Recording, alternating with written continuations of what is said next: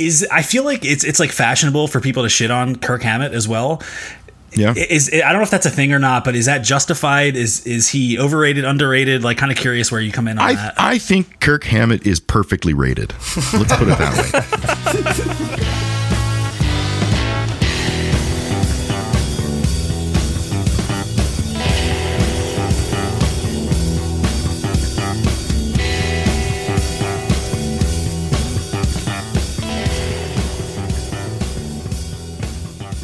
Hello and welcome to another week of 1001 Album Complaints, the show where musicians, lifelong musicians, old friends get together and analyze, talk about, discuss, and talk shit on an album from Robert Dimery's seminal work, 1001 Albums You Must Hear Before You Die.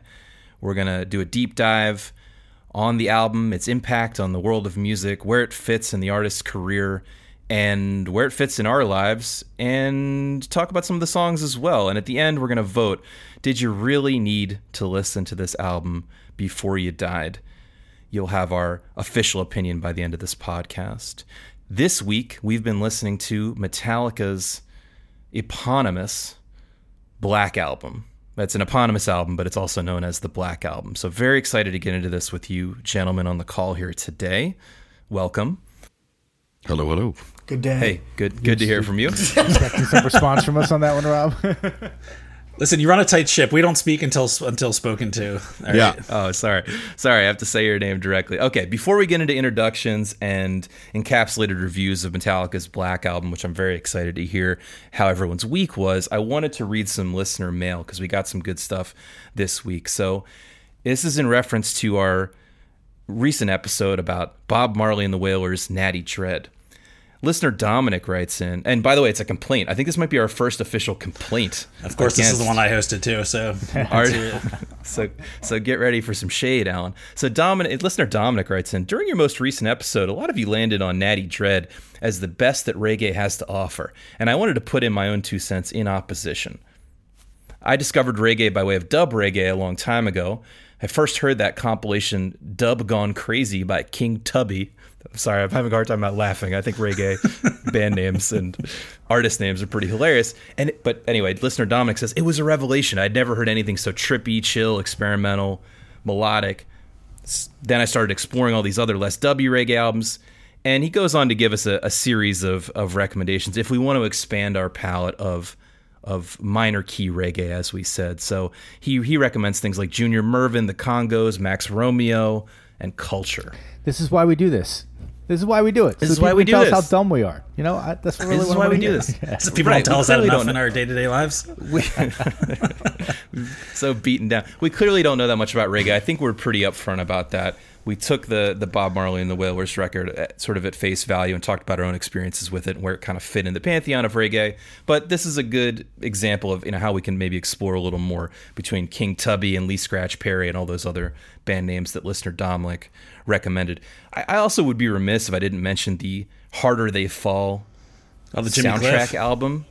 The Jimmy Cliff, mostly Jimmy Cliff songs on that soundtrack album, but also includes reggae luminaries such as Desmond Dekker and Toots and the Maytals, and that is a little more what you call major key reggae, but also also a great compilation as a soundtrack to a to a movie I, I believe that came out in the late '60s, early '70s. Anyway, that's a fun one as well. So, if you're looking to expand your reggae palette, those are some great options for you listeners. Dive in. So, should we be prepared for the metalheads to come after us after uh, this this episode? Well, it's funny you mention that because this happens to be a very contentious album in the metal pantheon. I think all would agree, but also an extremely successful one. You know, generally albums are contentious when they are extremely successful. So let's get right into talking about Metallica's Black Album.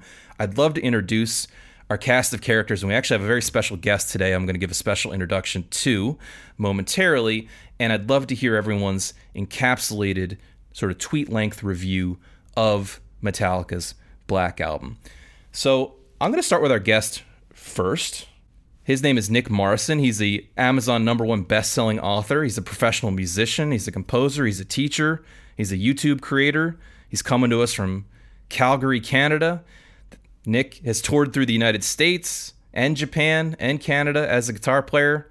Basically, his bona fides are way beyond all of ours, so we're very excited to have him here. Did I mention that he was educated at Berklee College of Music. Very exciting. So I'm sure we'll have lots of questions for him and want to dive in. But I'm going to throw it over to Mr. Nick Morrison right now. All right. Thank you for that wonderful welcome. I appreciate it. Thank you for having me on the podcast. I'm super excited to be here. All right. My tweet length encapsulated review Metallica's Metallica. That's the first thing I should mention. It's not actually called the Black Album, that's just a nickname. But here we go Metallica, Metallica. The best album of all time, period. Hashtag fight me. Ooh, all oh, right. shit. I Wow. like Go. this. Yes. Coming in hot. Got to take a strong stance, right? Coming in hot. Okay. Well, it's going to be interesting to see how this one goes. All right. So I'm going to kick it over to Tom next. Oh god damn, you're gonna make me follow that up? Alright, fine.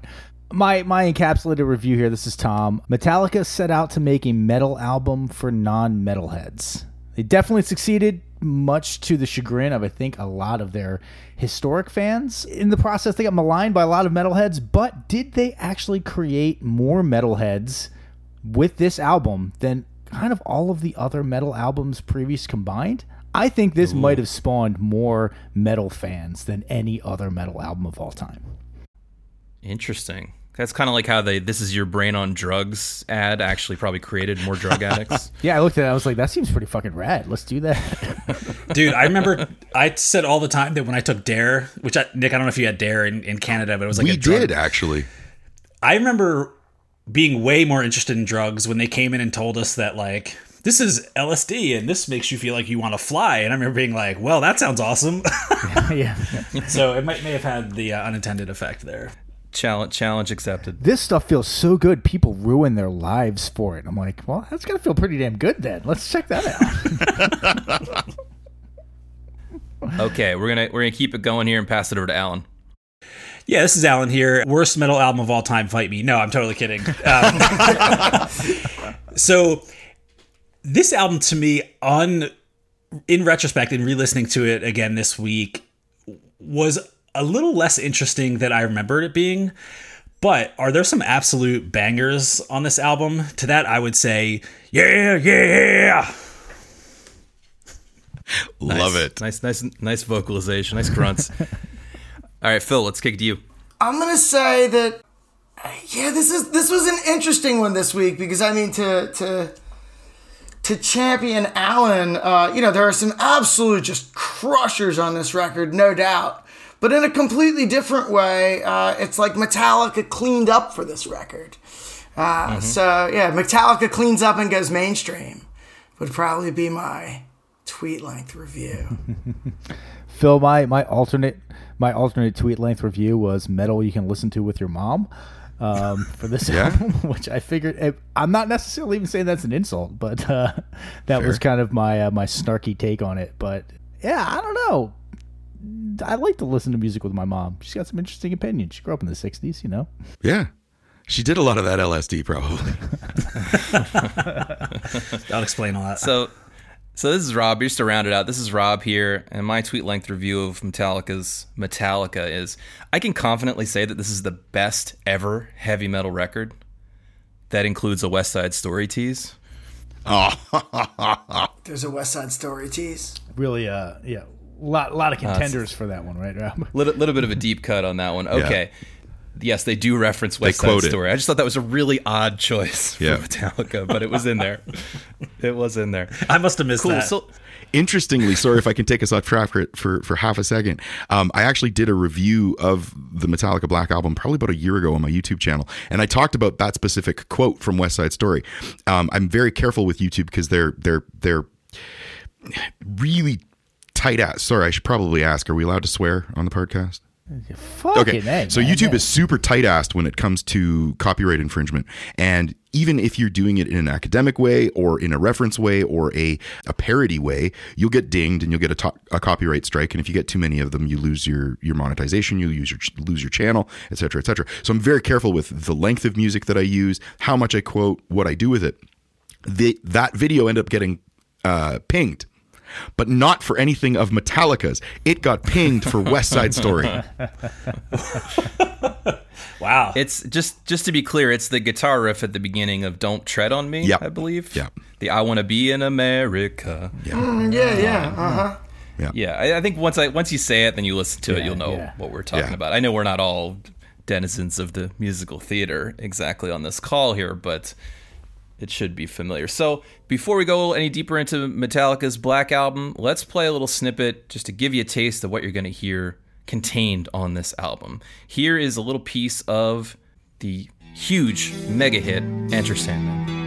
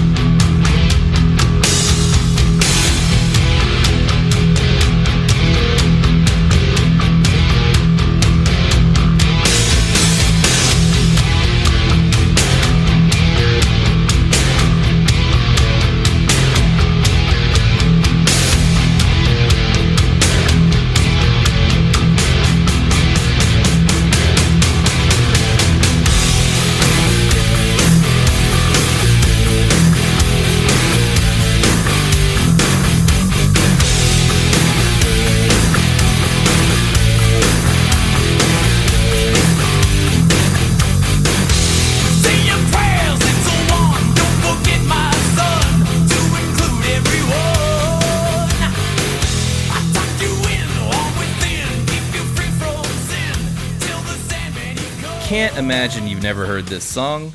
It was ubiquitous for probably continues to be ubiquitous. So I have a hard time believing that anyone that clicked on this podcast is unfamiliar with Enter Sandman, but I'm glad we got we got that piece out of the way. It was it was a huge hit for them. So let's talk about where Metallica was was kind of at. Yes, Alan. Sorry, I couldn't. Help, I I just watched a video the other day. Do you know that guy Larnell Lewis, the drummer for Snarky Puppy? Yeah, yeah. I think it was him where he they do one of those reaction videos where he listens to Enter Sandman for the first time, or he may have done another song. I may be conflating certain folks, but like I couldn't get over the fact that a professional musician hadn't heard the song, even if they're in a totally different. He sort of claimed jazz like, no, genre. I have not heard this song. So you know, maybe he's like, you know, a lot of these guys are like church players, and so maybe that's where they spend most of their time. Could be. uh, that I found that to be like utterly shocking. It yeah, that is it was shocking when I saw that video. Same thing. Okay, got it. I've I've seen and that's a whole series of videos, right? I saw one where the the guy was playing what's the famous Tool song? Uh, schism. 7 Mm-hmm. or Schism. I That's think the one I'm Schism, thinking of. Yes, I can't remember what the drummer's name was, but some some jazz drummer. I mean, they must they must recruit those guys and then go through a list of popular material and go, which of these haven't you heard? Yeah. It's got to be a little hard to find that, right? You In all honesty, is, Lar- is Larnell Lewis is either 12 or has never walked by a radio in his life. Because if you've walked by a radio just playing some, like, you know, top 40 or I guess at this point, classic. Yeah, I also feel like you couldn't have watched a football game or a baseball game or like A hockey game. Yeah, or Yeah. Nightmare on yeah, a Nightmare on Elm Thanks, Street Canada, movie. with the hockey game. Yeah, yeah. Well, here's the thing. Also, if I'm looking at a list, it'd be much easier to say I've never heard this song. But once you play the song, you go, Oh, oh yeah. yeah, I've heard that at the stadium, obviously. Absolutely, yes. But then, but at that point, you're pot committed based on the nature of the Yeah. video, right? So you just have to roll with it. Also, it's YouTube. Like to be mm. fair, like YouTube let's make isn't real? clickbait. Well, you're saying they might not be telling the truth? Is that? They is that- they might not be. They might not. be. Liars on the internet. Although it's possible, there is, I, I, and I know we're going off topic a little bit, but there's a band from from um, uh, I want to say New Jersey, but they're swing, they're singers from Denmark. Uh, they were really popular in the '80s. They were called White Lion, and uh, I'd never heard of them. We didn't get them in Canada, or at least in the tiny little town that I actually grew up in. Um, and I'd never heard of them literally until about six months ago. And I'm a huge metalhead, a huge '80s fan, like all that kind of stuff. And I was just blown away. I was like, "How did I never hear about these these guys?" But we have this thing called CanCon, where like 30% of our radio has to be Canadian artists. So there's a bunch of stuff that if if it's like kind of like B level or C level hits, they just don't get played here in favor of Canadian music. Does that explain the Barenaked Ladies? Is that how we got them voice of the I was gonna say that's- Probably. that's be, that's before you play thirty percent of only the tragically hip, right? yeah, shoot me, please. Okay. Cool. Let's get a little bit into the background of how this record was made. It's Metallica's fifth album. They were thinking they wanted something new, right? They felt that at this point in their career, they had built a really nice following. They had toured the world. They were successful by a lot of measures that we can we can point to, but they hadn't really broken through to the mainstream. They they literally said, "Hey, we, we want our Back in Black," referencing the ACDC record. We want we want something big, and how are we going to do it? And they, in some senses, they felt like they had kind of proved their sort of prog metal chops over the years. They a lot of their earlier records had these very long, very complicated songs. I think a lot of the songwriting at that time was informed by you know how can it be more complex? How can it? How many times can we change time signatures? How fast can we go? Things like that. And one of the fun anecdotes I heard was that Kirk Hammett claims that when they were on the tour for the last record, which was called And Justice for All, and they were playing the title track And Justice for All one night, which is like a 10 minute, super long song, very involved song, he looks out in the crowd and he sees people like yawning and checking their watch. and he's like, oh, I think, I think something's gone awry here, right? So they started to have this thought of like, I think this kind of songwriting has run its course. How do we how do we move to the next stage of the band? And then they started looking around at the producers of the day, and they end up hooking up with this guy Bob Rock. That's the first Bob Rock. miracle, right? The first miracle of The this first record. miracle, absolutely. Fellow Canadian, I might add. Oh yeah. Hell yeah. Oh, I was gonna say it's a miracle that his actual God-given name is Robert Jens Rock. Yes, Bob that is that's miracle one. I It reminds me of that uh, Holy- Saved by the Bell episode where they're playing in the garage and they're like, and all of a sudden Fate walked by and the guy's like, "Hi, my name's Nick Fate" or whatever. So this guy Bob Rock, Canadian producer, guy who had kind of been around the business and produced some some really great records. Specifically, the record that Metallica loved was one Motley Crue's "Doctor Feelgood," and they they heard the sound on that. They heard Tommy Lee's drums on that. Lars Lars was like, "Oh, we gotta we gotta talk to the guy that made this." And it turns out it was Bob Rock, but he had also worked on. He was like the mixer and the engineer on Bon Jovi's "Slippery When Wet." I think he had worked with maybe Def Leppard or other other '80s luminaries. He had been a musician himself, and then transitioned into being an engineer, a mixer, and ultimately a producer. And when they originally reached out to him, they wanted him just to mix the record, and he refused. He this is how you know he's a he thinks of himself in a very confident way. He was like, "No, I'll only do it if I can produce the record." Metallica, on the other hand, were very used to producing records on their own. Lars and James Hetfield, the drummer and the rhythm guitar player and singer, respectively, were used to handling all that on their side. And what it resulted in, another thing that Bob Rock kind of did right away, was if you go back and listen to some of those old Metallica records, they have very little bass in the mix. Not just the bass guitar, but even the bass drum. So I think a lot of what Bob Rock did was come in and say, we need to give you guys some low end. We need to slow the songs down. We need to condense the songs a bit to make them a little more radio friendly as singles. And I, I want to add a lot more low end to this mix and to your sound generally. well, I think one of the things I saw was that they had to they asked him to don't play it like a guitar because I think maybe that's how he was used to like fleshing out the riffs or you know or something. But yeah, I think that focusing on the bass aspect comes through yeah, for sure. It, it's funny because in preparation for this, of course, I pulled out all of my Metallica archive. I've got a huge collection of stuff, and I will fully admit to being a Metallica fanboy. So I've got the Black Album reissue box set, and I was reading through the liner notes and whatnot. And Jason talks about this specifically, where he and Bob and Randy Staub, who was the mixing engineer, on the record really sat down and dis- discussed and they really kind of taught him how to be more of a rock bass player versus a metal bass player but part of that i think with and justice for all you have to go back even further to look at master of puppets because master of puppets which would be most metallica fans uh, pick as their best album, I think, was really orchestrated, arranged, and written in huge part by Cliff Burton, who was their original bass player, who died on the tour for that record.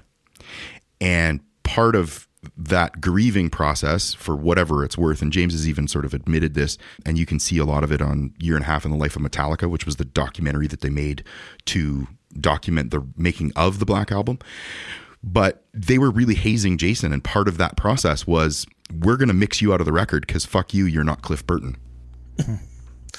It- you know that's really interesting because I, I went back and sort of skimmed the records master of puppets is definitely the one i'm most familiar with and that's sort of the thing i learned this week is like I actually don't know Metallica's records that well. I know Master of Puppets.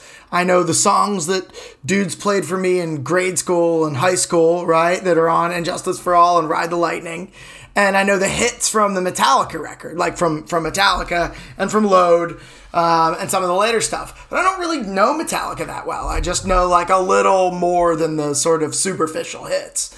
But when you go back, Ride the Lightning, the first one, it has bass right? Yeah. And I would guess that that's a function of them being more junior dudes in the studio and just tr- trusting somebody else, maybe because they have to, or maybe trusting Cliff Burton. I don't know, but like there is low end on Ride the Lightning. There isn't on Master Puppets. Well, there isn't, but like there's less. It's a it's more of a it's, it's focused in a different way. And then yeah, there, there's just no bass on And Justice for All. Yeah. Uh, I think a big part of it was that when you think about a band dynamics, Cliff Burton was a full fledged member of the band and also a goddamn shredder. He was a really He good bass player. So he played uh, he played up on the neck a lot as well. Like he really would get into it. He was not necessarily laying back a lot. He would at times, but he had a lot of passages that he would be playing up on the neck and this is a band that I think it's I'm not telling tales out of school here to say that it's full of egos. And when you get a guy like Jason Newsted who's new to the band and is not able to carry his own weight in that situation, Lars is like, I'm gonna mix my drums way higher than the bass. And then Kirk's like, Well, I'm gonna put my guitar way higher than the bass, and I'm gonna put the vocals way higher than the bass, and everything ends up being way higher. And he's probably sitting in the corner like, I don't know, guys, I'm just pretty happy to be along for the ride. Like right? Yeah. Yeah. Yeah, I, I think all that. I think all that is are factors, right? And in general, I always think that mixes on records and what gets the most prominence are some kind of reflection of the power dynamics in any given band. And I think you know it's also a lot of the previous recordings were driven. A lot of the writing was driven by Lars and James. And you know, just to jump right into even the way they used to record records, I was surprised to learn that this was the first time they were trying to do takes as a band together in the room, or at least some of the early times. Meaning to say that a lot of the other records were constructed from drum solo drum tracks and then on up, as opposed to kind of getting a live band feel in the room. Now, that said, even some of the drum tracks on this are in fact spliced together from various large drum tracks, Yep. which again I found really interesting too because you get a very live, contiguous feel you would never notice those kinds of splices. And this is the tape splicing era. In fact, Yep. I believe the engineer was called like Ra- Randy Razorblade. As Randy a, Staub, yeah. yeah, as as a as a loving joke about how he had to cut the tape together to mix these these takes. So is it time to start talking shit on Lars's drumming? Is are we at that point of the podcast yet? Because Yeah, yeah, yeah, yeah. splicing together a lot of Lars drum takes, I, and I don't. I'm not a Lars hater by any means, but listening to a lot of the drum takes, I'm not hearing Lars, that- complex bass work, complex tom work. It's really a lot of you know one, two, three. It's caveman drumming. type of yeah. Lars's public drumming. persona does not make it easier to oh. like Lars's Yeah. music. He seems like a huge asshole. Let's start with Lars. So first of all, he's Danish, and he comes from I think both of his parents were like professional tennis players. So he's kind of always been Oh, that's a little interesting. bit of a that, of a rich kid, cool Yeah. kid. And guess guess which former podcast subject he happened to be childhood friends with. Neneh Cherry. No. Neneh Cherry. That's correct.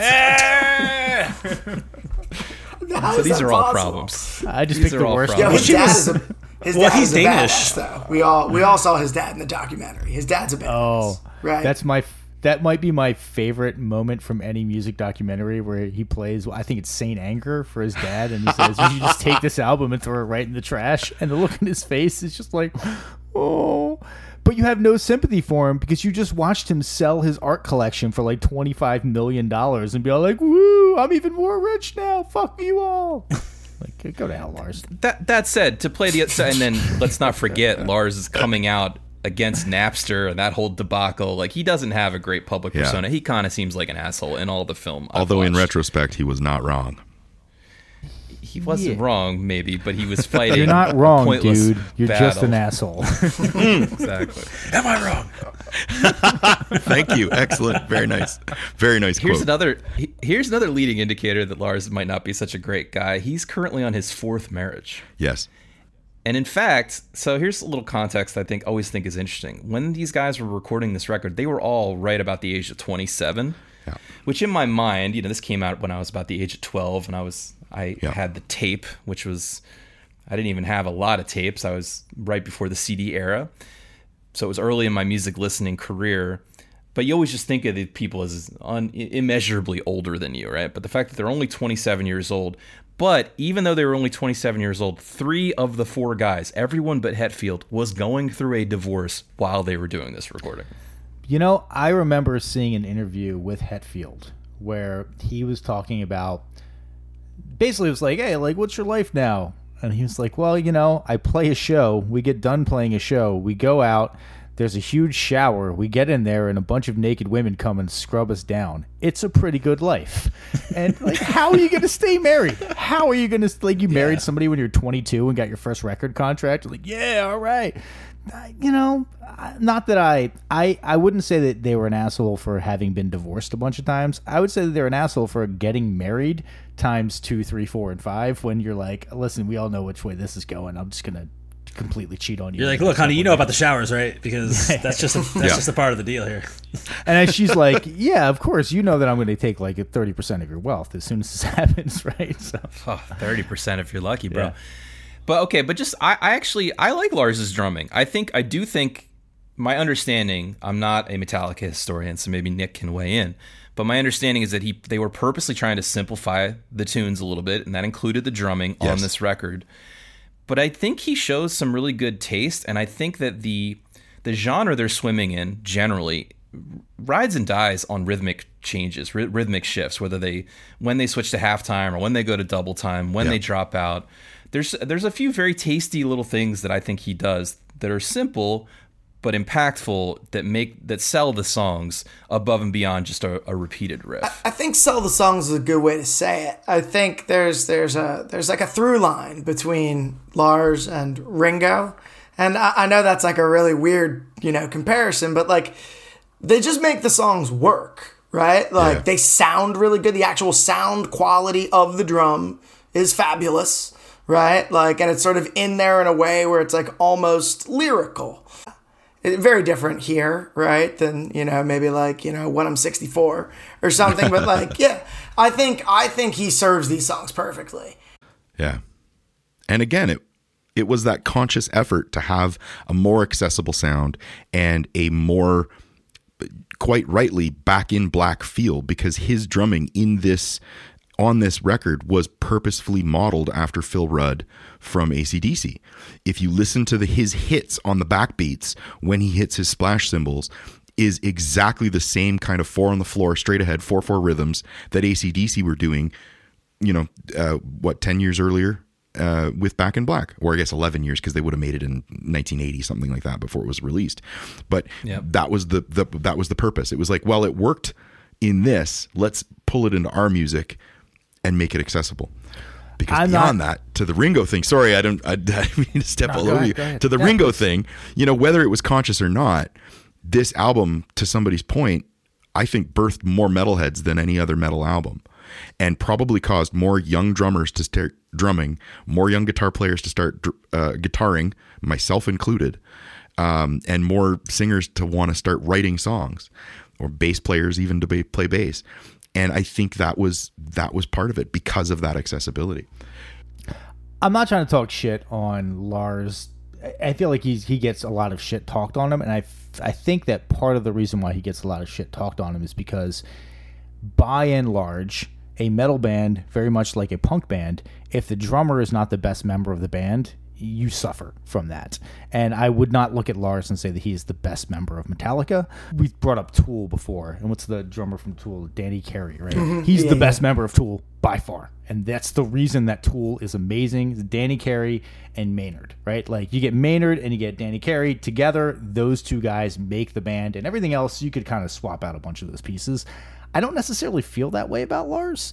I don't think that he carries the band in the way that a lot of metal drummers. You think anyone in Metallica, except Hetfield, obviously, is replaceable?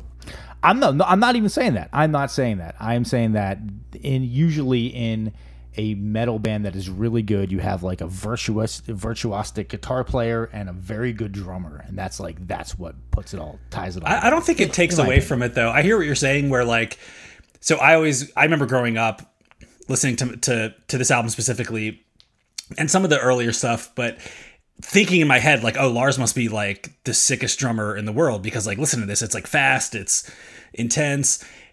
Later on, I come to realize like maybe he's not that virtuoso, but it, it I don't think to to someone's point earlier, it served the song, and I, I never listened to it and thought like, well, if the drummer was better the output would be different. It's just never something I picked up on personally. I, I will I will throw this out there. If the drummer was more of a shredder drummer, this would have been a worse album. I, Yeah, I would agree 100%. with that. Yeah. let's talk this is a good segue into what the context for this release is right and i want to get it more into lars in specific in, in each individual song but i do think contextually this was at a transitional time in music this was released on august 12th 1991 Yep. For context nevermind came out a month later it was recorded for about the year before that but if you think about it like i'm, I'm, I'm mentioning nevermind because i think that heavy, loud music was sort of about to come back into vogue in a different way. And I think this, I think you can argue that this helped push grunge across the line to a certain extent. I even heard that these guys were listening to those early Soundgarden recordings and really liking them and like reading off of them. This is pre, maybe pre Badmotorfinger even. It, it doesn't surprise, like, it, uh, you know, those are obviously different things, but I think Metallica sort of traversed that chasm, right, pretty well. And I, there really weren't a lot of bands that did. You sort of went down with the ship, right, at that sea change. Very, very few bands were big enough to sort of. Right. And it's not long before Rage Against the Machine is coming out with that debut album, which we all agree is terrific and rocks really hard. So for me personally, I could say this definitely set a template for what it meant to rock. I agree it's more on the popular side, but that was definitely that was purposeful, and I think it kind of helped usher in this new era of music. In terms of sales, we're talking 31 million sales. We're in Abbey Road and Born in the USA territory, but still safely below Shania Twain's Come On Over, luckily. so all is still right with Where the is it world, in but- relation to the bodyguard soundtrack? That's the I, question everyone wants it's to know. way, way below, by the way, way below the Bodyguard soundtrack. I not not to go off track, but that Shania Twain album is actually pretty fucking good. That's a pretty good album. I like. I'm not Second, surprised. still the one on it. Uh, I believe it's still still the one. Man, I feel like a woman is also on that list. I'm not a. Don't I had a impress me much. hu- Oh God! Right, the hits just keep Yeah. on coming. As I had a Lars shed- sheds a crush on singles Shania. Twain back in the day. Shania Twain was goddamn smoke show. Probably still is. I don't know. Oh, But- yeah, I'm sure she looks great. I saw John a pretty good Scofield. I saw a John Scofield show maybe like three years ago, and he encored with uh, the Shania Twain song. And it was great. We just mentioned three. Man, I feel like a woman. Uh, still the one. Still the one. Uh, yeah. Okay. Yeah. Still the one. Yeah. It's great. It's better than the Orleans So- version of that one, though. So the, the Lars said the idea was to cram Metallica down everybody's fucking throat all over the world. Yeah. And they succeeded handily. Everyone heard this record. It it worked. In recording terms, was actually quite grueling. They fought a lot with this guy Bob Rock over control, over how the parts should go, over how long they should work on them, over how many takes they should do, over whether James Hetfield should try harder to sing things like that, right? And they spent about nine months and over a million dollars recording this record, Yeah. which I was I was a little surprised to hear, but it, it kind of makes sense for such a huge success. I want to talk about some of the hallmarks of the recording itself, and then I want to segue into the songs. So I think one that jumps out right away, and I still think this feels to a certain extent fresh and relevant. Like I still really like it. The rhythm guitar sound Yes. this close mic'd no room sound at all rhythm guitar which they they put the amps in this tent where it was all covered in soundproofing curtains and, and baffles and it just sounds so it sounds like an engine starting up it just sounds so intent the crunch of those rhythm Super guitars super tight, dry chug. exactly Yep. exactly Like a diesel engine. As we mentioned, it was one of the first times, at least, that they had ever really tried recording as a band. So they were actually in the room doing takes together and and kind of aiming more for feel than they ever had before. In the past, it was always about just executing really complex parts accurately, and this became a little more about feel, about groove, and part of that was about slowing things down, which as we all know, and frankly, Metallica should have already known as well earlier in their career, is a way to make things heavier. It actually rocks harder when it's slower in a lot of senses. That's what Black Sabbath taught us.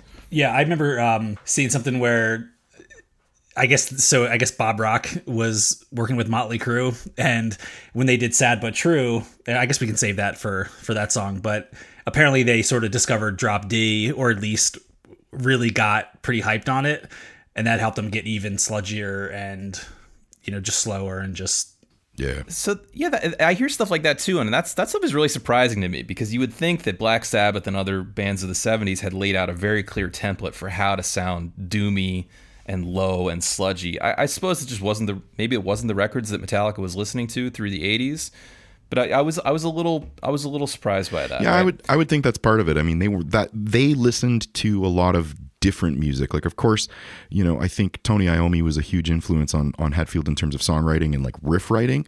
But as a band, they were much more into the NWOBHM. Which would be the new wave of British heavy metal. So you've got your Iron Maidens, you've got your, and of course I'm blanking on the names now, but a lot of the the the newer, younger, speedier style of metal coming out of England at the time. And again, going back to those early records, like you look at Kill 'Em All, you look at Ride the Lightning, even Master Puppets, like this is thrash. This is speed metal. You know, this Yeah. is not your granddad's metal, you know, or your father's metal, as they may have said it, you know, at the time. And they were interested in speed and precision and and and that attack and that real sort of like punk ethos of fuck you, we're going to play a thousand power chords at once. Our song's going to be really short, although they went over the top and made them really long. But like, it was just a completely different stylistic thing. And then, yeah, the Black Album really, again, just shifted it down into a lower gear, got it low, got it chuggy. The Tent of Doom is what they called that big device that they put around the, the, the amps. It, no, it's it's a good point to talk about the the genre lineage that thrash metal in the '80s was probably more descendant from punk and prog, Yeah. and less from what we what I was thinking of as '70s metal via Black Sabbath. Totally. I remember very famously there was a photo shoot that Metallica did, and I believe it was after like Use Your Illusion became a huge hit, where basically it was Lars coming out as like a huge Guns N' Roses fan, and it was all the other members of the band in black leather, and then Lars was dressed in like white leather, and that was sort of them being Lars being like, I actually really like Guns N' Roses and like that kind of music and I'm not just like a metalhead. So that gets to your point about the fact that they do listen to a diverse set of uh, of music and it wasn't just like, all right, it's just all speed and thrash and yeah, that's it. No, nothing else exists. I'm sure they probably listened to like a Loretta Lynn album or two, you know? Yeah, no, no musicians actually feel that way. Like, the idea of genre siloing in that way is is kind of ridiculous. And and frankly, looking back now on something like Appetite for Destruction, you could reasonably call that heavy metal. Like, why wouldn't it be? It has huge, heavy, distorted electric guitars. I, I agree. It doesn't sound like Master Puppets, Yeah. but it's it's, it's its own thing. Like skis metal. skis metal sure Yeah. yeah. this is where this is where subgenres and all that helpful fragmenting come into play okay let's let's start talking about the, the tunes uh, let's play let's jump back into the mega hit and the song that opens the album once more enter sandman. Here's a snippet of that again. With one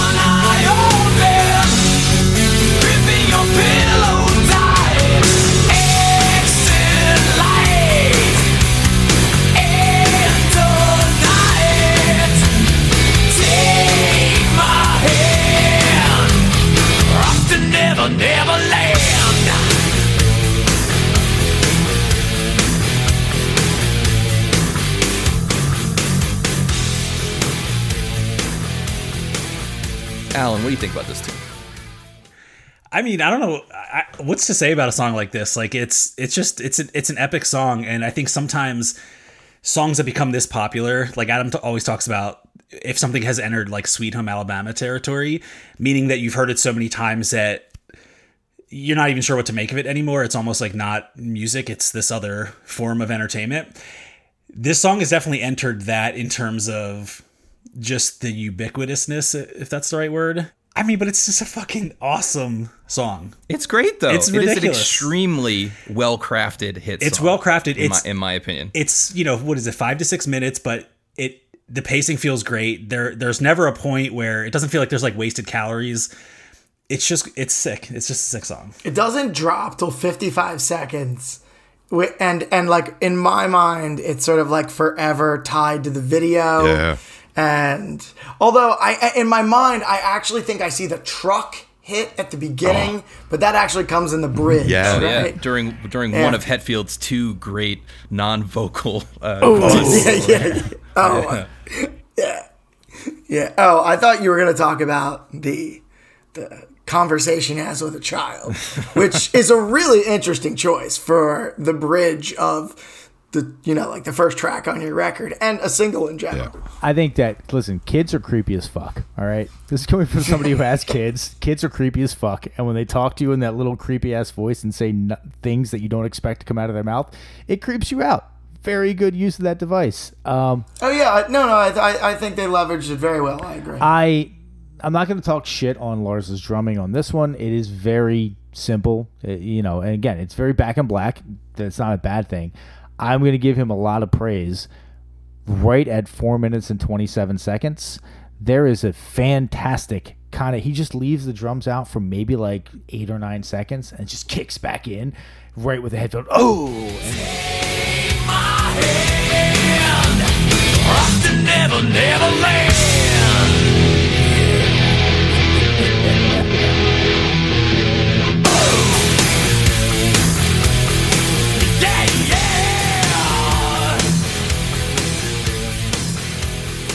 It, it rocks. I agree. Really, really hard.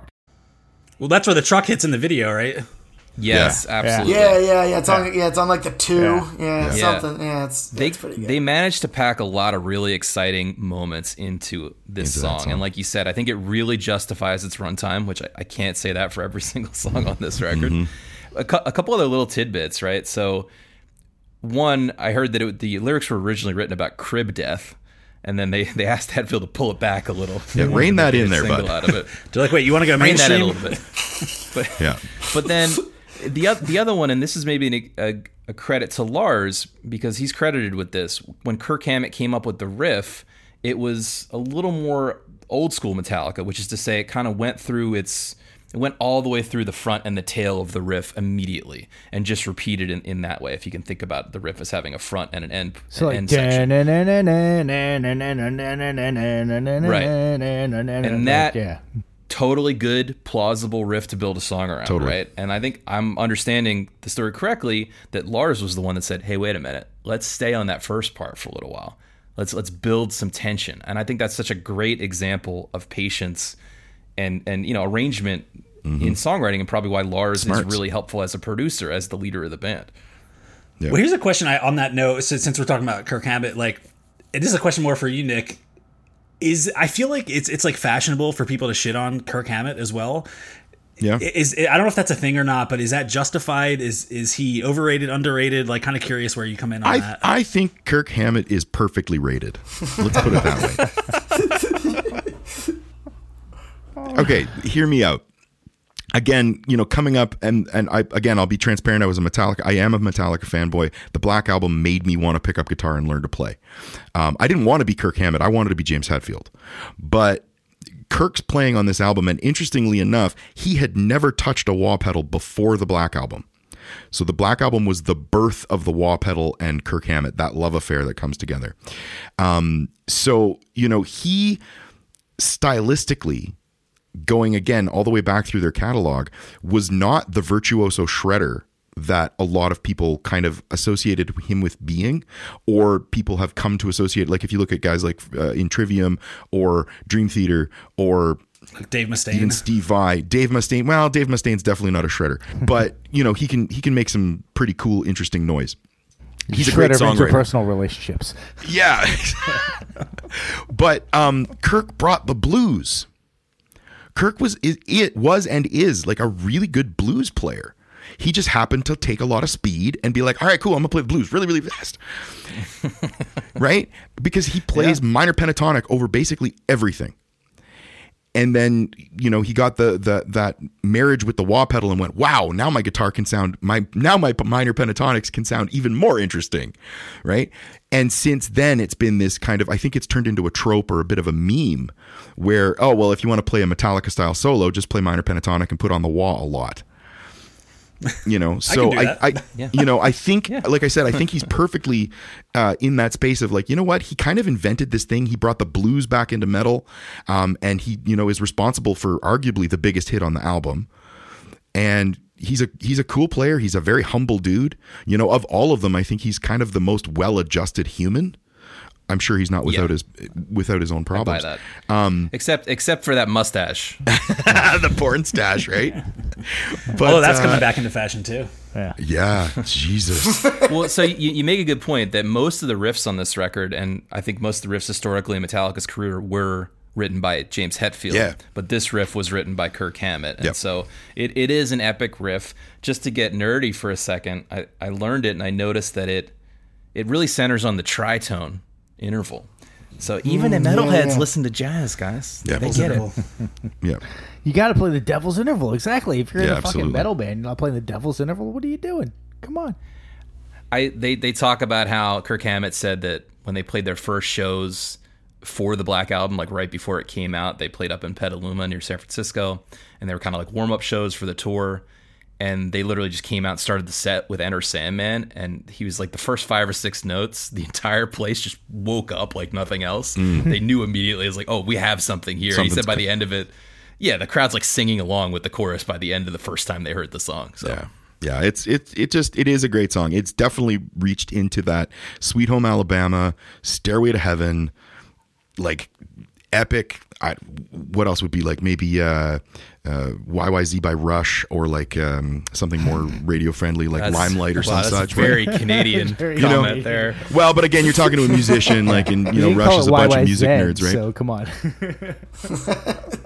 oh, sorry, did I say YYZ? you said YYZ. You yeah, Oh, with I should be saying get a YYZ. out of it. Yeah. hey, I went to school in the states. All right. I came back home after after being down there. My family's like, "What's wrong with you?" I was like, "What do you mean? What's wrong with me?" Uh, that's weird. Anyway, don't we, They we barely, can cut they that. barely out. listen to Rush down there. That's Yeah, Okay, let's let's move it right along to the second tune on the records. This one's called "Sad but True."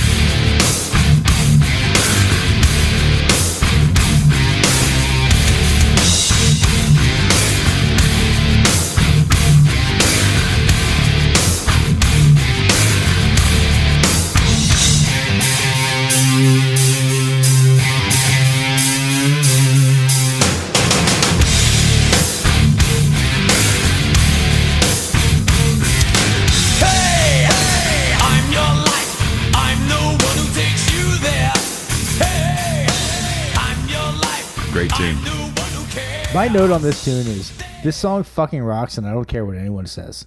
There is nothing you can do to convince me This this is my song favorite doesn't rock. song on the record.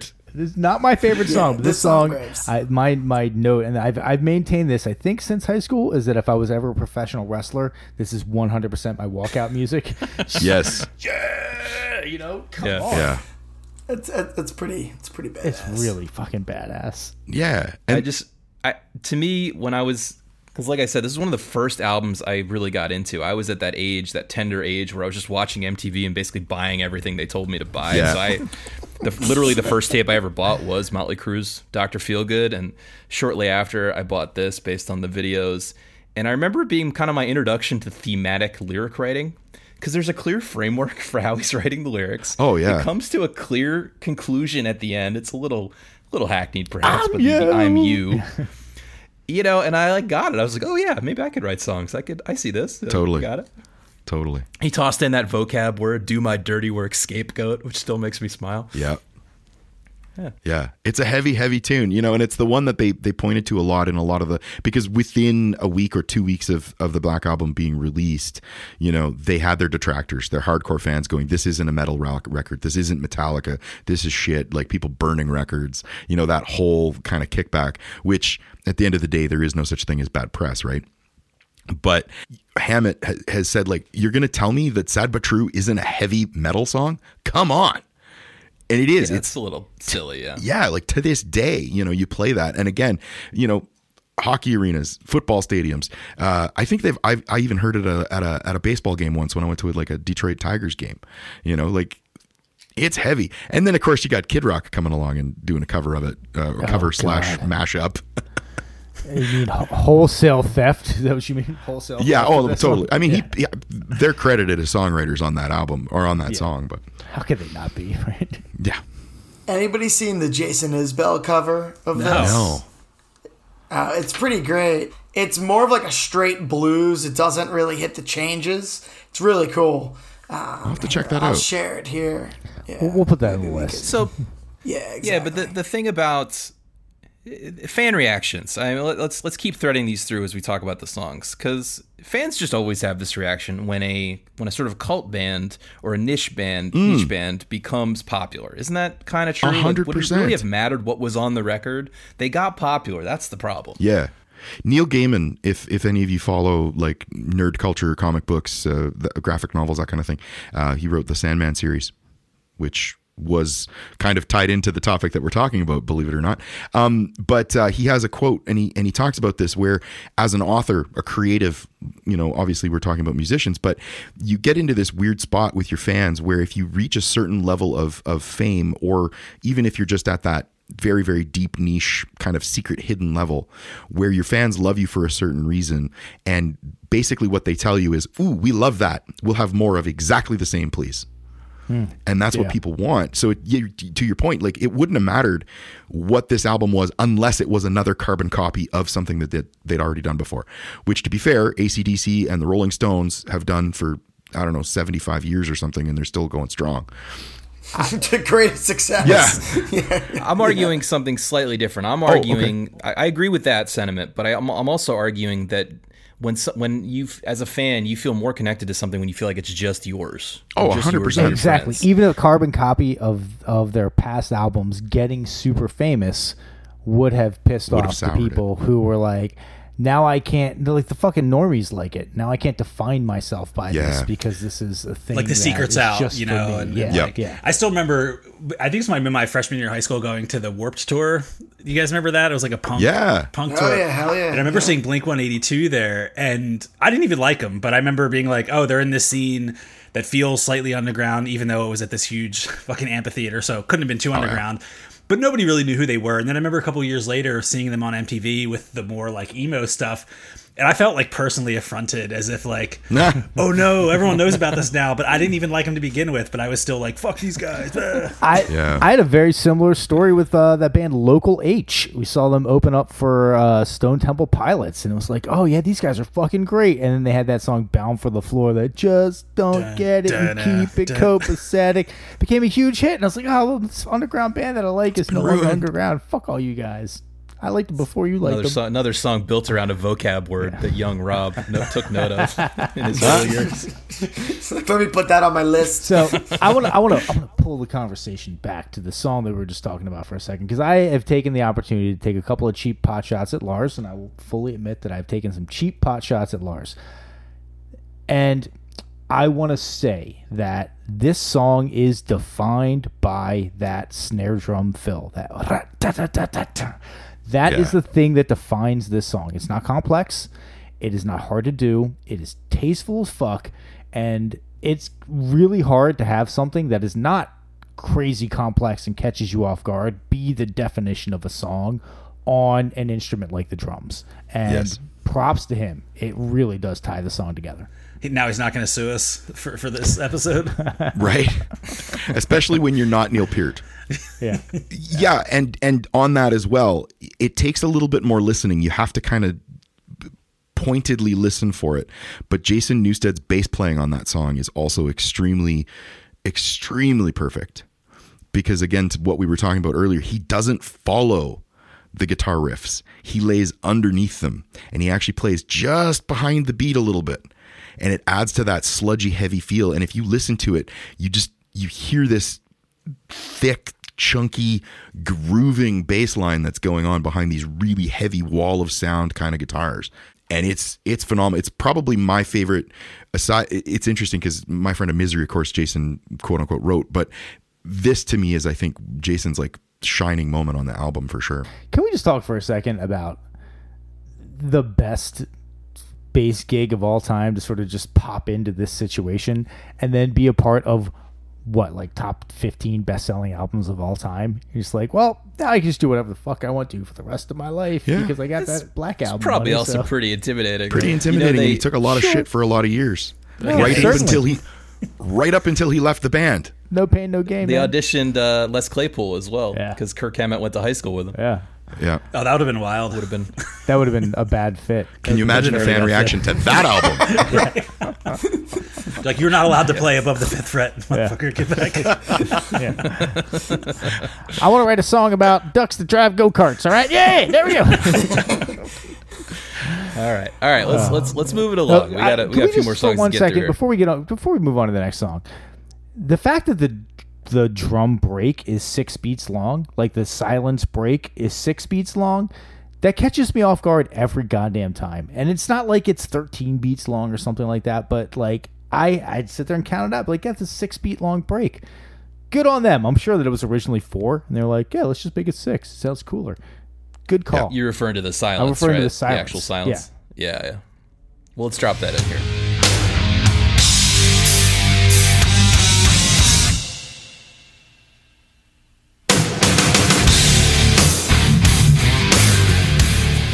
But it's that little bit of extra hesitation that makes you go, "Oh, my brain feels like it should be 4." Yep. But then I got two more beats and then it hits and you're like, "Whoa!" well, and it Yeah. gets you because your head is nodding on the wrong beat. Then you're like, Yeah. uh, oh no, it's not there. Okay, yeah, there we go. Yeah. But it keeps you awake and engaged and listening. I agree. Great tune. Yeah. All right, let's let's roll on to the next tune on the record, the third tune on the record, "Holier Than Thou."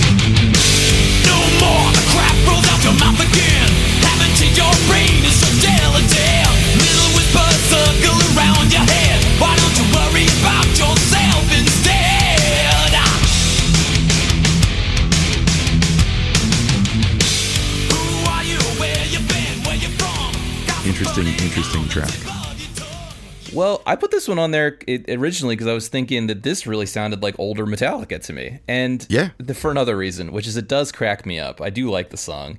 It sounds like the older version of Metallica, the less poppy, the more thrashy, fast version. Yeah. But also something that really cracks me up. I'm not the biggest metalhead in the world, I'll admit it. But what I like about heavy metal sometimes is the pomposity of it, where they could be so hard and rock so fast, and then they just toss in like biblical language, like Yeah. "Judge not, lest ye be judged yourself." Yeah. that always makes me. Well, smile. isn't there also a lyric in this song that says your brain is still gelatin or something to that effect? It's like one of the opening lines. Yeah. It's like mixing in the, the grandiose, you know, religious themes and whatever that is. it it also stood out to me speaking of lars is there's a spot where lars just plays a measure of snare hits on the ands and it's like a little cool feel change to transition between two parts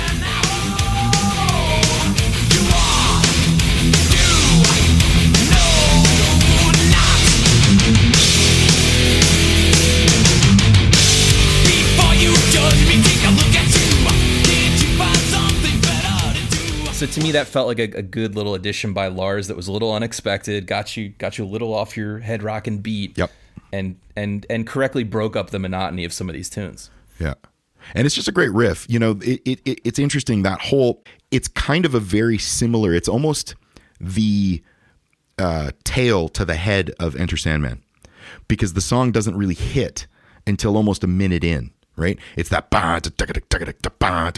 and it builds and it builds and it builds and it builds and it gets bigger and bigger and bigger. And then finally it hits with that kind of real thrashy, even though it's slowed down, that thrashy. Interestingly enough, this track was the one that Bob Rock thought was going to be the biggest hit on the album. Hmm. I read that And too, and they wanted- still kind of give him shit about it, or at least later Yeah. on they were like, "You thought this was going to be the single," but I, it may have been Yeah. before it had words, possibly. But Maybe. yeah, it's definitely their. It, it felt like the biggest like bridge from their past to Yeah. what they were trying to do. But yeah, I found that pretty wild too. My uh, my note on this song is uh, Taylor Swift does metal. Felt like that Taylor Swift song "Shake It Off," where it's like haters gonna hate, but you're just gonna you know move on past it. You holier than Love it. But no, it's like I, I have a question, and it's in my notes for this particular song. Is the Black Album the birth of what I in my head think of as the Hetfield harmony? That you know the harmony that I'm talking about, like the one Hetfield on Hetfield harmony that he does. It might be like a fifth above or something like that. That I don't think it appears on any of the other albums, but it just seems to scream Metallica. Is there a specific Like a like moment. the Enter Sandman harmony you're talking about? No, it's not the Enter Sandman harmony. I I will. He harmonizes himself on one, doesn't he? He Well, he did- harmonizes, no, no. He harmonizes himself on one, but it's not the same harmony. There's like It's this the one wall of harmony, that. I feel like defines this album. Which it's yeah, you're right. Hmm. It's like a bunch of different Hetfields all kind of stacked Yep. on top of each Yeah, other. Yeah, this that was the birth of that. Scream Hetfield harmony. Yeah, there's a stack at the end of Sad But True that I feel I read like that he used to double. They used to double his vocal a lot, but then they found that that just wasn't. It was sounding too muddy, and that this Yep. was the first album that they wanted him to harmony himself, if that's even a word.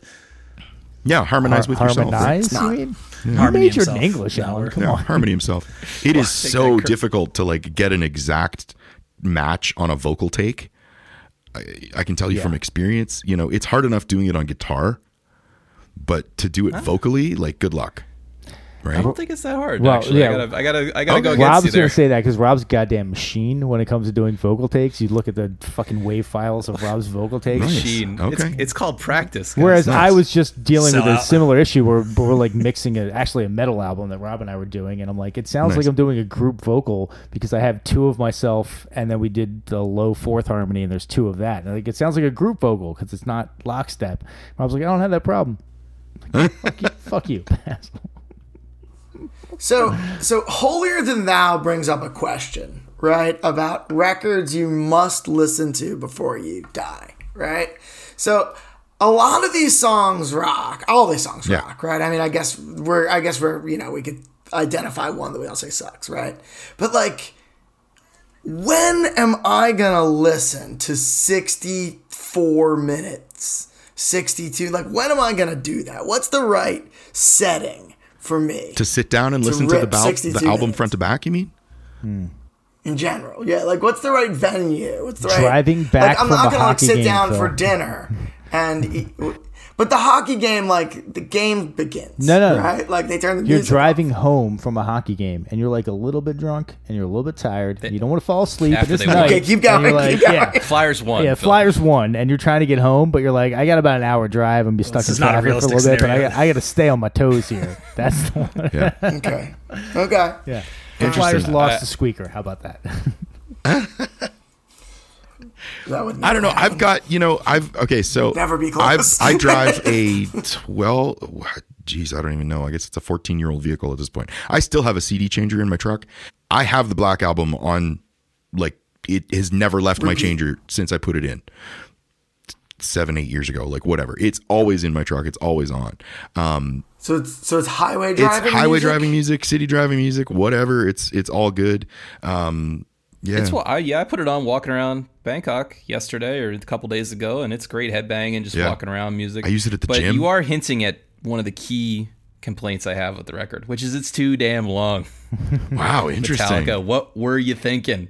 You should have cut like three songs from this thing. But we're gonna get to that because, in my opinion, the front half of the record is extremely strong, And things are going to go downhill from here, guys. So let's move it right along to Nothing Else Matters. Perhaps the biggest departure for Metallica and the Yeah. most controversial song in the metalhead area. Let's play a little snippet of that.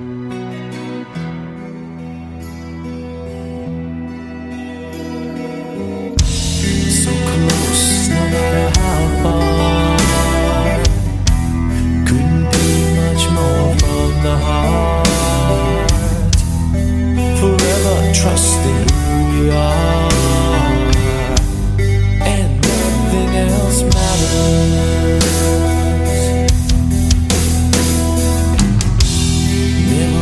Never myself this way. Life is ours, we live it our way. Hold these words I don't just say, and nothing else matters. Trust I seek and I find in you.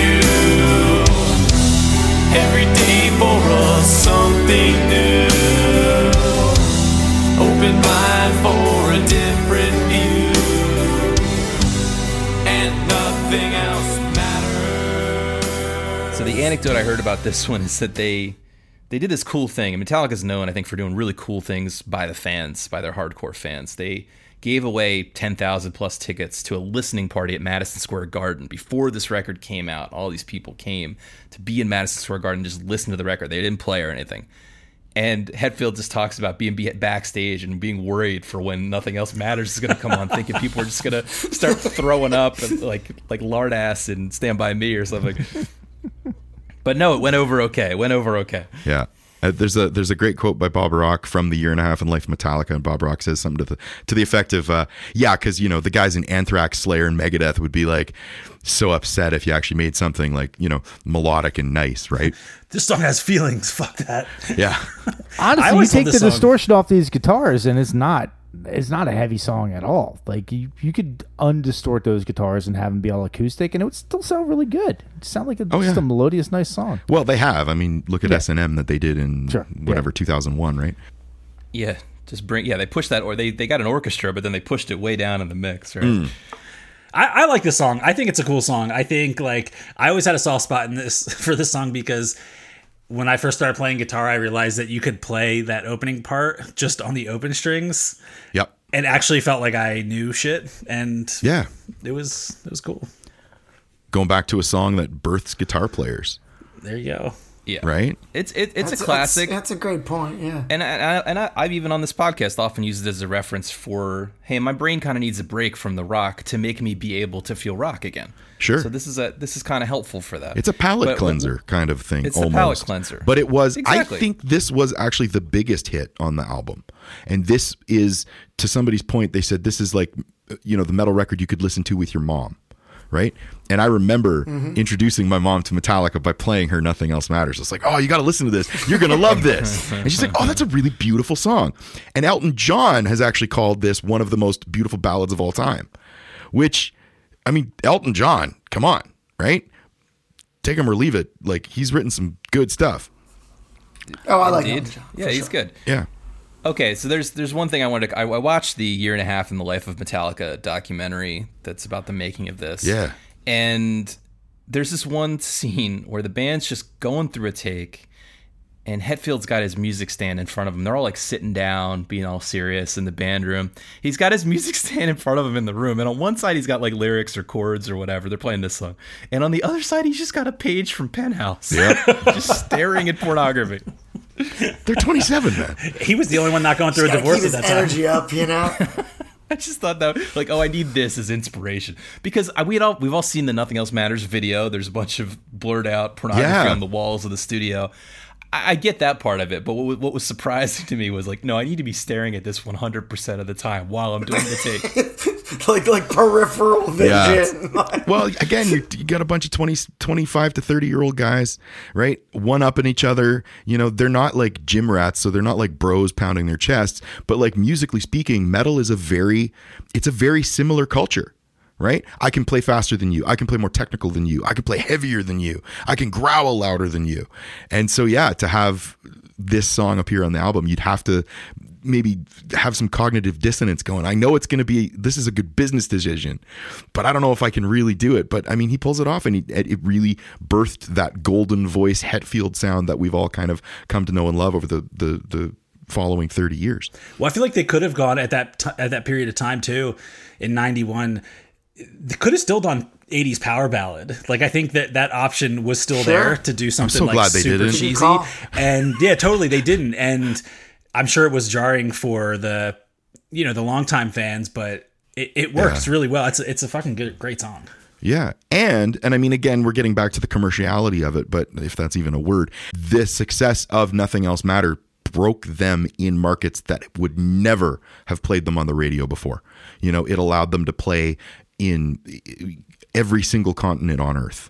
In every weird little corner and every little backwater, if they had a football stadium, if they had a, a, a soccer pitch, if they had a you know a, a, an airplane hangar where they could get power and put in a thousand, fifteen hundred, or ten thousand people, they went and played there, and and that's thanks to nothing else matters, um, in in no small part. Was Nothing Else Matters the first song on side two of the tape or the second song on side two? That is a great question. I feel like, like it's this got to would be have the. been Mm, I'm gonna look up. I'm gonna look that one up.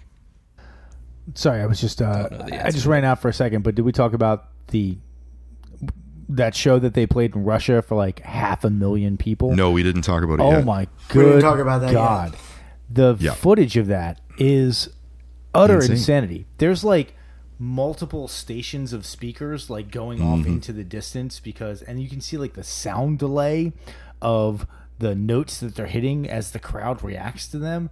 I could not imagine playing for half a million people. That feels like it'd be a, Yeah. li- a pretty life changing performance to, to deliver. Yeah, Yeah, it, it almost like it's almost like scary to look at. It's like holy shit! How many people would died you- in the crowd just that? through sheer? Yeah. I think Like you know, so what are what are the Two. numbers Oh, on two that? people died I, I've seen ranges from like half a million to like one and a half million. Sorry, just to go back real quick. So it's actually the tr- the second track of side two of the tape. I just Second track of side two. Google sorry. image search. I was just sorry, Nick. I curious. thought you it- said two yeah. people died during that show. I was like, this seems low. Oh, I'm Seems sure more low. people died than that because the, the, the Russian military was there as security and they had never seen anything like this before. And they were still like, they're still at that point under like communist rule. Like the, the, the wall in Germany had fallen like maybe three or four months prior. You know, the military was like, we have to keep our people in line. And of course, people are letting loose. Like it'd been 15 years of, you know, copy of a copy of a copy of a Metallica tape and a, and a fake of a fake of a fake of a shirt. And, you know, you've got half a million people showing up and going crazy and jumping up and down and being excited in very communist controlled Russia. Yeah. The military, terrifying. I'm sure, beat dozens of Based people on to death. My, based on my detailed study of YouTube, Russians just seem very sane and chill. and quiet and relaxed, right? Not a lot Yeah. of drinking Relaxed, going on yeah. there either. I'm sure Yeah, no, very not at sober all, no. affair. My question is, of those half a million people, how many were women? Like 400, 500 maybe? I mean, based on just looking at some images on YouTube, I'm pretty sure all of them are wearing black T-shirts. Sh- Pretty sure that's approaching hundred percent. I remember Saturation. So gender gender becomes t- t- tough to identify. This, uh, yeah, th- clearly they were a huge band. I listen. I agree the song's good, but I do have a complaint, which is it. It goes on too long. I think if this had been the last song on a record, I could have stomached a six and a half minute song, but it really should probably end around four minutes. So that's that's that's my main that's my main concern with it. But um, I, I wanted to also express, you know, since I think we all watched the videos again this week, and they were a big part of at least my listening to this record, the MTV music videos.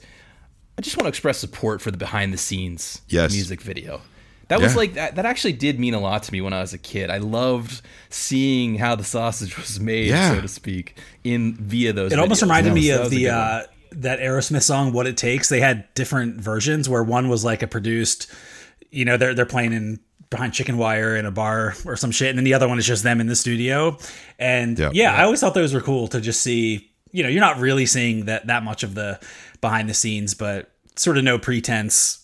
But you're trying to you're trying to pick up hints. I'm just saying, as a kid, that was really 100%. interesting to me. That I was always curious about the process behind making music, and th- this is the kind of thing that helped with that. year and a half in the life of Metallica was my education of how to make a record.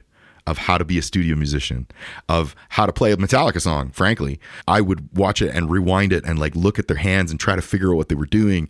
And you know, this is back in the days where like I had a buddy that would show, showed me like how to turn like slow down a turntable. So you'd put it down to like if you had a 78, you turn it down to like 33, or if you had a 30, whichever way, or you'd like load a bunch of quarters on top of the needle so it would like slow down and you could wait the thing so you could actually like learn the tunes as you were going. Of course, you'd have to rewind the. Uh, or detune your guitar. But um, like I I used that same technology technology, and I'd like actually stretch my tapes out to slow them down. Oh, you know, and I'd put them back. I'd have to respool them, of course, and it would be all warbly and gross, and I'd have to like detune my t- guitar to like weird like three and one eighth tunings. Like, but you know. Having access to something like that to actually, But this is it what it's gonna take. Yeah, and I was like, okay, I'm in. This is me. This is going to be my life. This is what I'm going to do. I'm going to study it. So yes, It Rob, took all I that agree. to figure out an E minor chord. Yeah. I grew up in the middle of nowhere, northern Ontario, man. My town had 350 people. I was one of two guitar players. No, No shit. I'm just I'm just giving shit. So you're like the second best guitar player in your town, right? That's pretty good. For about six months, yeah. And then the third. awesome. Okay, let's roll it right along here. We're, we're running we're running uh, long, so let's keep it going. Next song on our list is "The God That Failed." Let's play of that.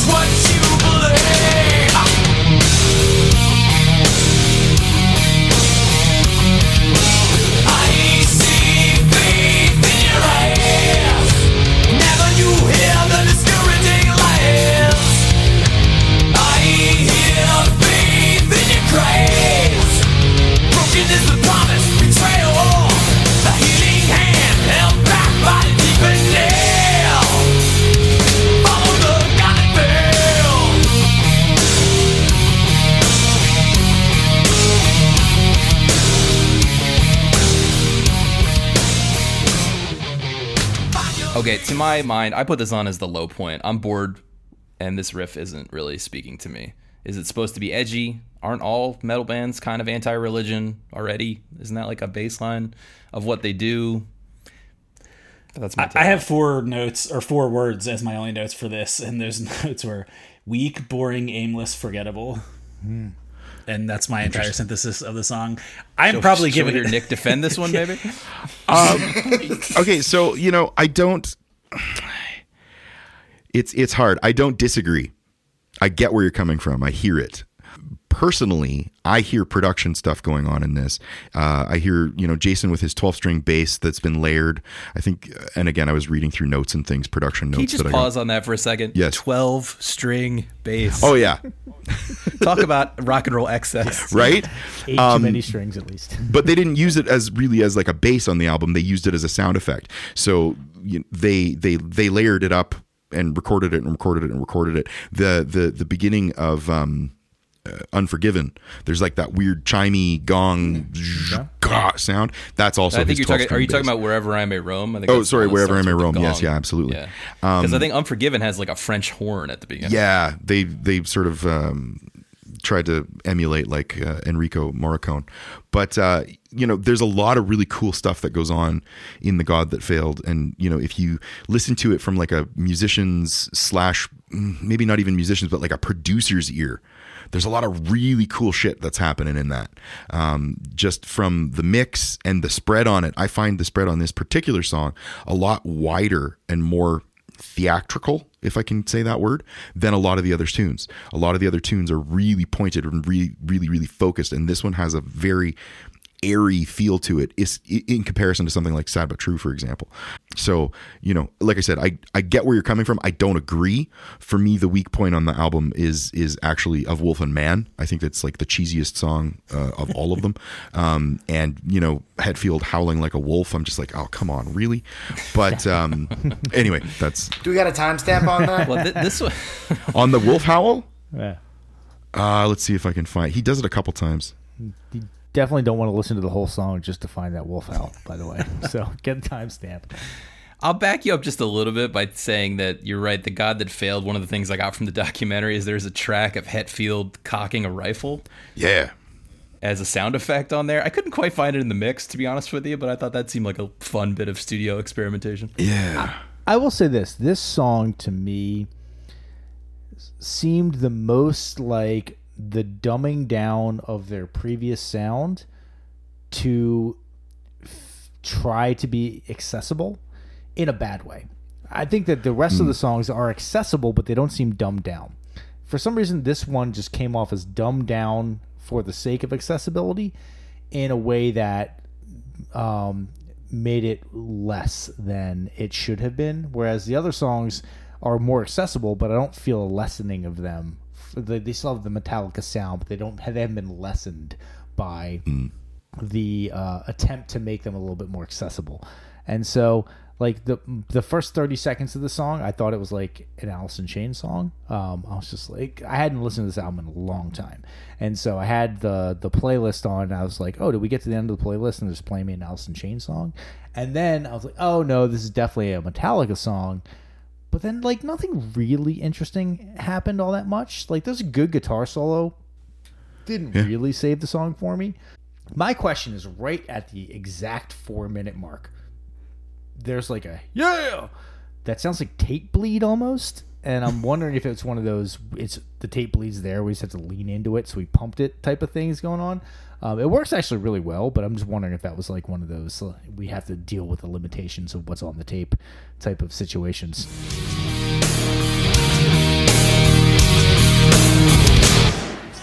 Pride you took, pride you feel, pride that you felt when you That feels just walking around the studio, just going, yeah, yeah. Just the bleeds. Oh yeah, prob maybe from one of the drum mics. Yeah, from a drum Yeah. mic. Instead of it, it hits actually where you would have the backbeat cymbal.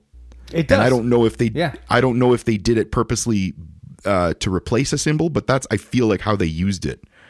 And it is. It's got that yeah, and it is, but it's a way back microphone thing. Yeah, yeah, it's used to well. It's used to good effect. Yeah, it's used it cool. well, but I'm wondering Yeah. if they were like, "Ah, shit, this is on there. We can't get rid of it." So, well, I guess we just Yeah. gotta use it. And the shotguns are cool. They actually pan left to right, and they do it in the intro, and then they also do it um, uh, three quarters of the way through the song as they sort of um, uh, revamp that intro to build back out to the to the out of the song.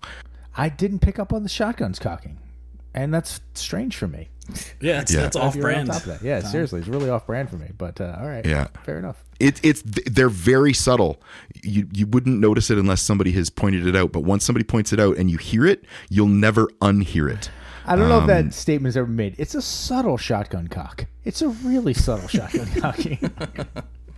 so it comes in at like 11 seconds. So there's the drums and the bass, and then as soon as the guitars come in with the chugga ja, and you can hear him. It's like a like a Red Ryder, not a BB gun, but like what what, what do you call that? Uh, like a cock action, lever uh, action. shotgun, the lever action. Yeah, Lever action. Sorry, I'm. Canadian. Yeah. We don't really have guns up here. It's okay.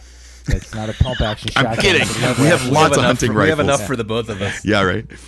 I could supply everybody on this call a few times over. There we go. ATF's listening.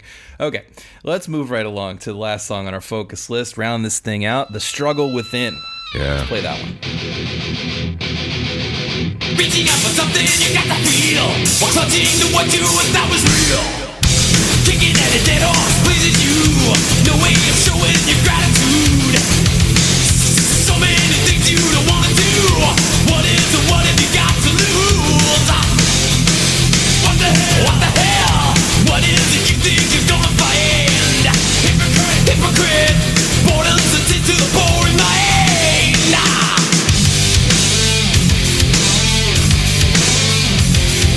Struggle with it.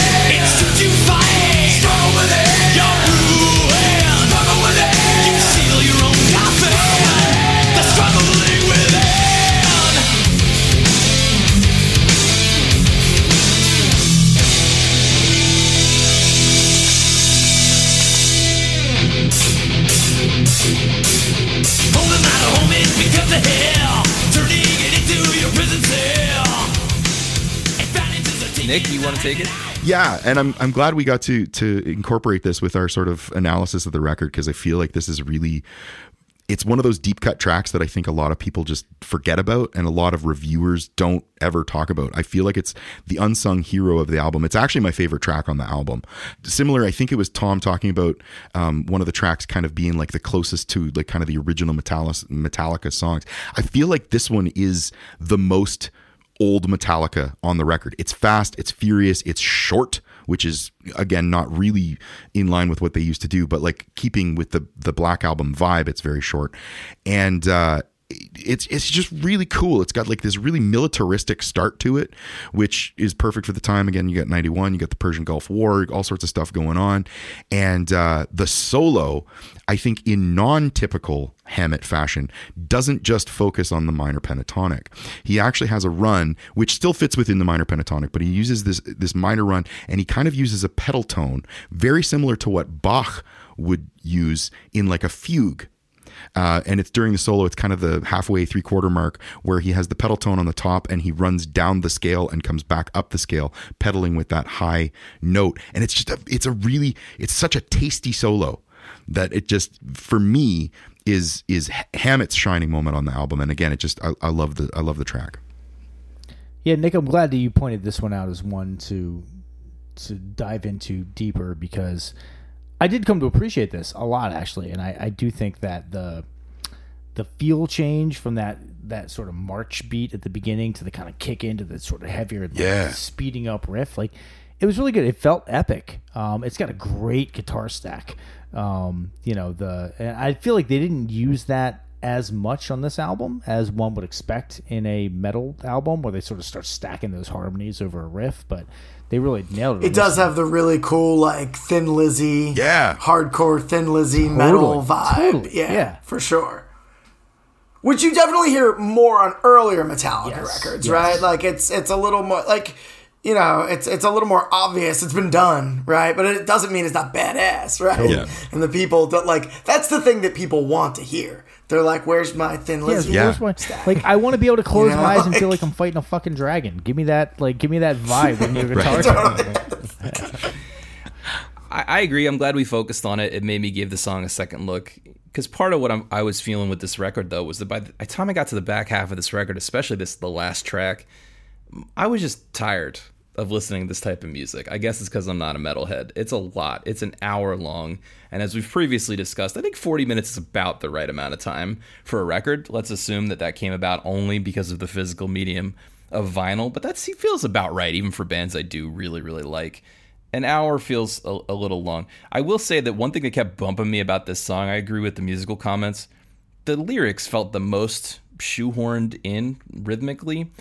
And I, I don't think we mentioned this, but Hetfield's pointed out that the way they always write lyrics is last. They always write melodies first, and then he writes lyrics to fit inside those melodies. And I think normally it's worked pretty well for him even with this kind of title first songwriting approach that they often have. I'm, I'm good with most of that. But in this case, the the lyrics in the chorus and the rhythms across those lyrics felt really strange and shoehorned in. They change the number of syllables quite drastically, and it just feels I don't know why I couldn't tune that part of it out. Well, I will say this. My my note on this is that uh, Hetfield is not a very good singer on this track, and I, a lot of the time, I I feel like they do a lot to make him sound good, and he, he's not. I'm not saying he's a terrible singer or anything like that, but he's got a voice that needs some massaging, and maybe it needed a little bit more work on this one for it to come across. And part of it, I think, is the sort of clunky rhythm that it gets into, uh, uh, you know, vocally. I still like the song though. I still do think it's actually a pretty rocking song.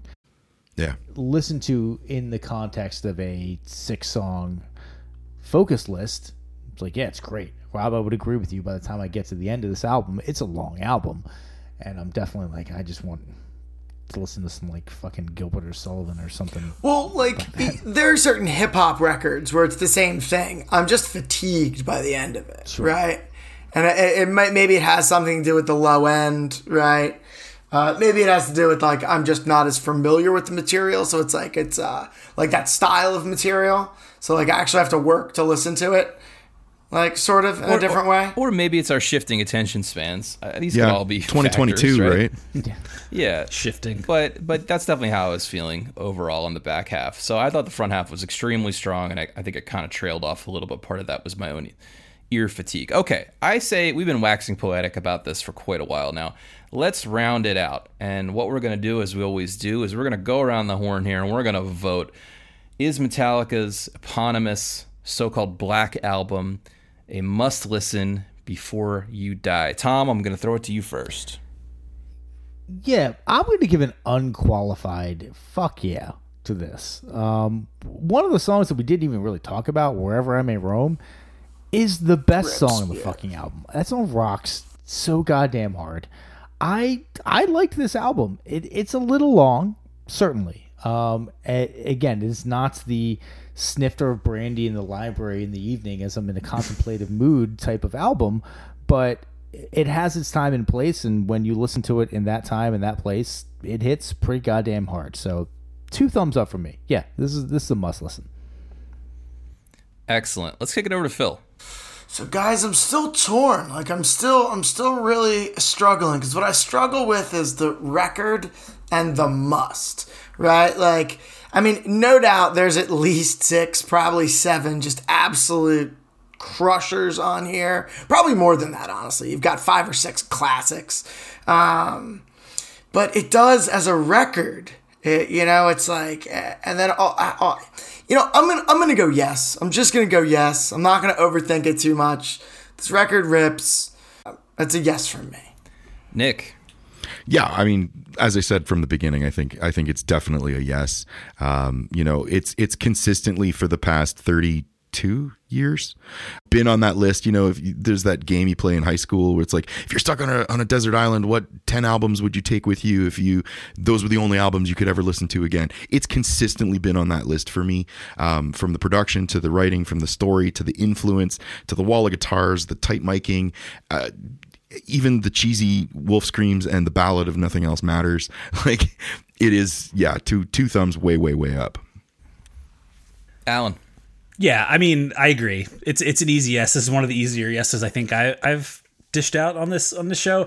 I also think that you know now that we're fifty plus episodes in, I do think our I don't want to say the bar is shifting a little bit, but I can f- feel my sensibilities at least for this stuff moving from like what's what's novel or interesting or what's something I heard that I think is kind of cool that I didn't know about before to really codifying like must you listen to this before you die and i think this easily fits into that bill. I think it's some of the things i look for are you know is it is it iconic?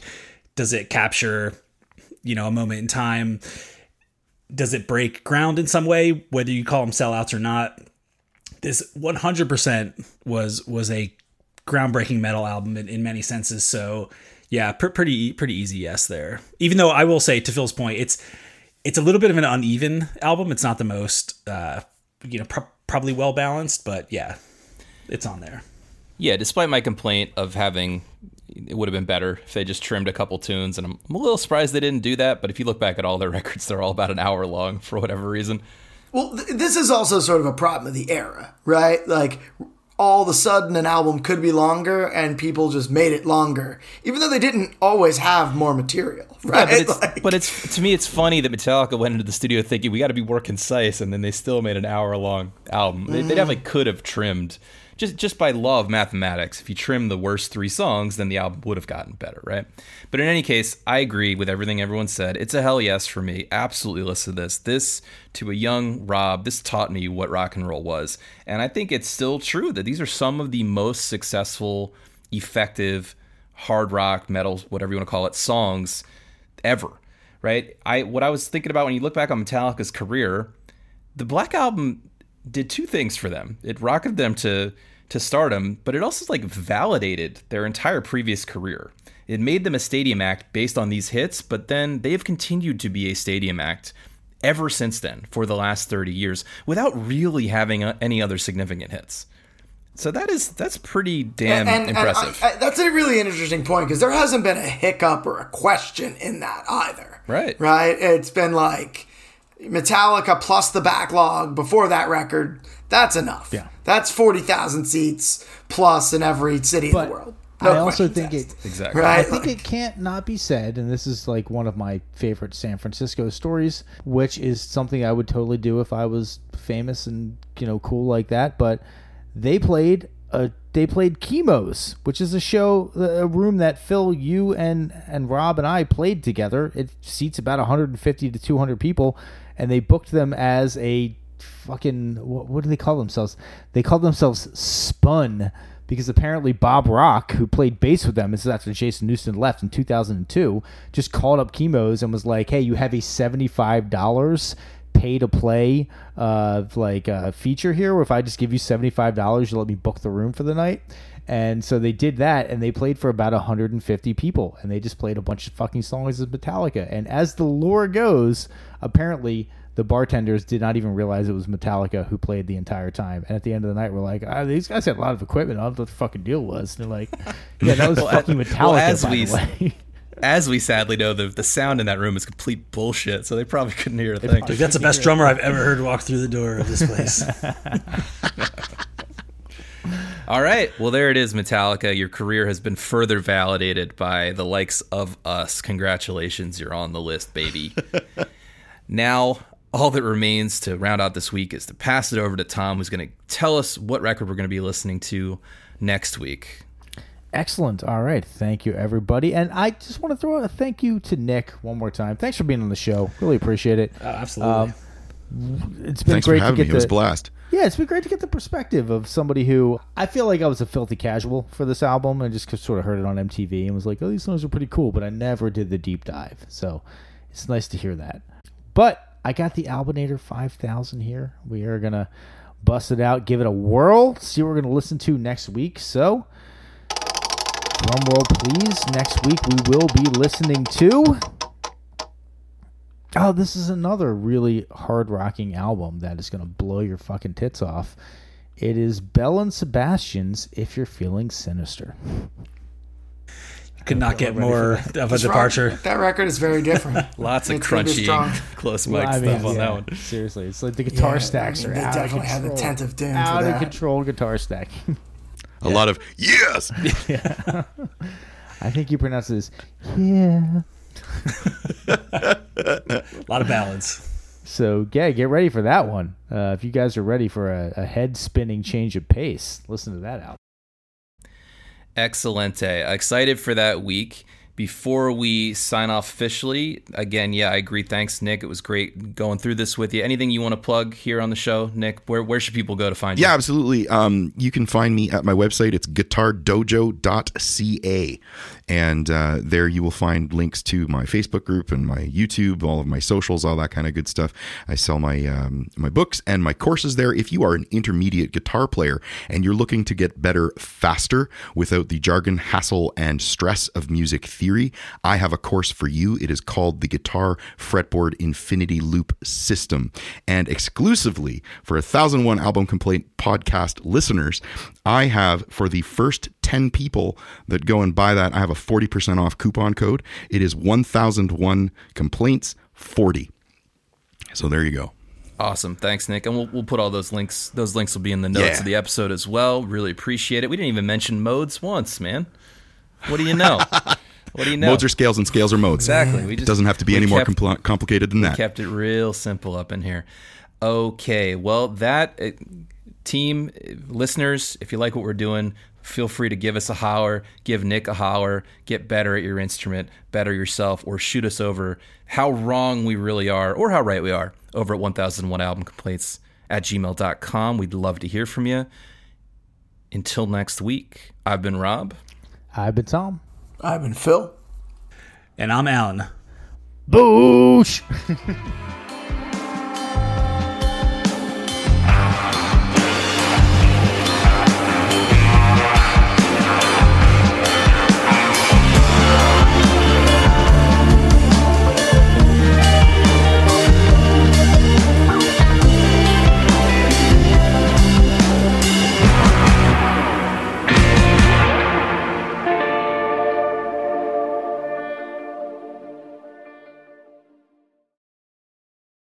Yeah.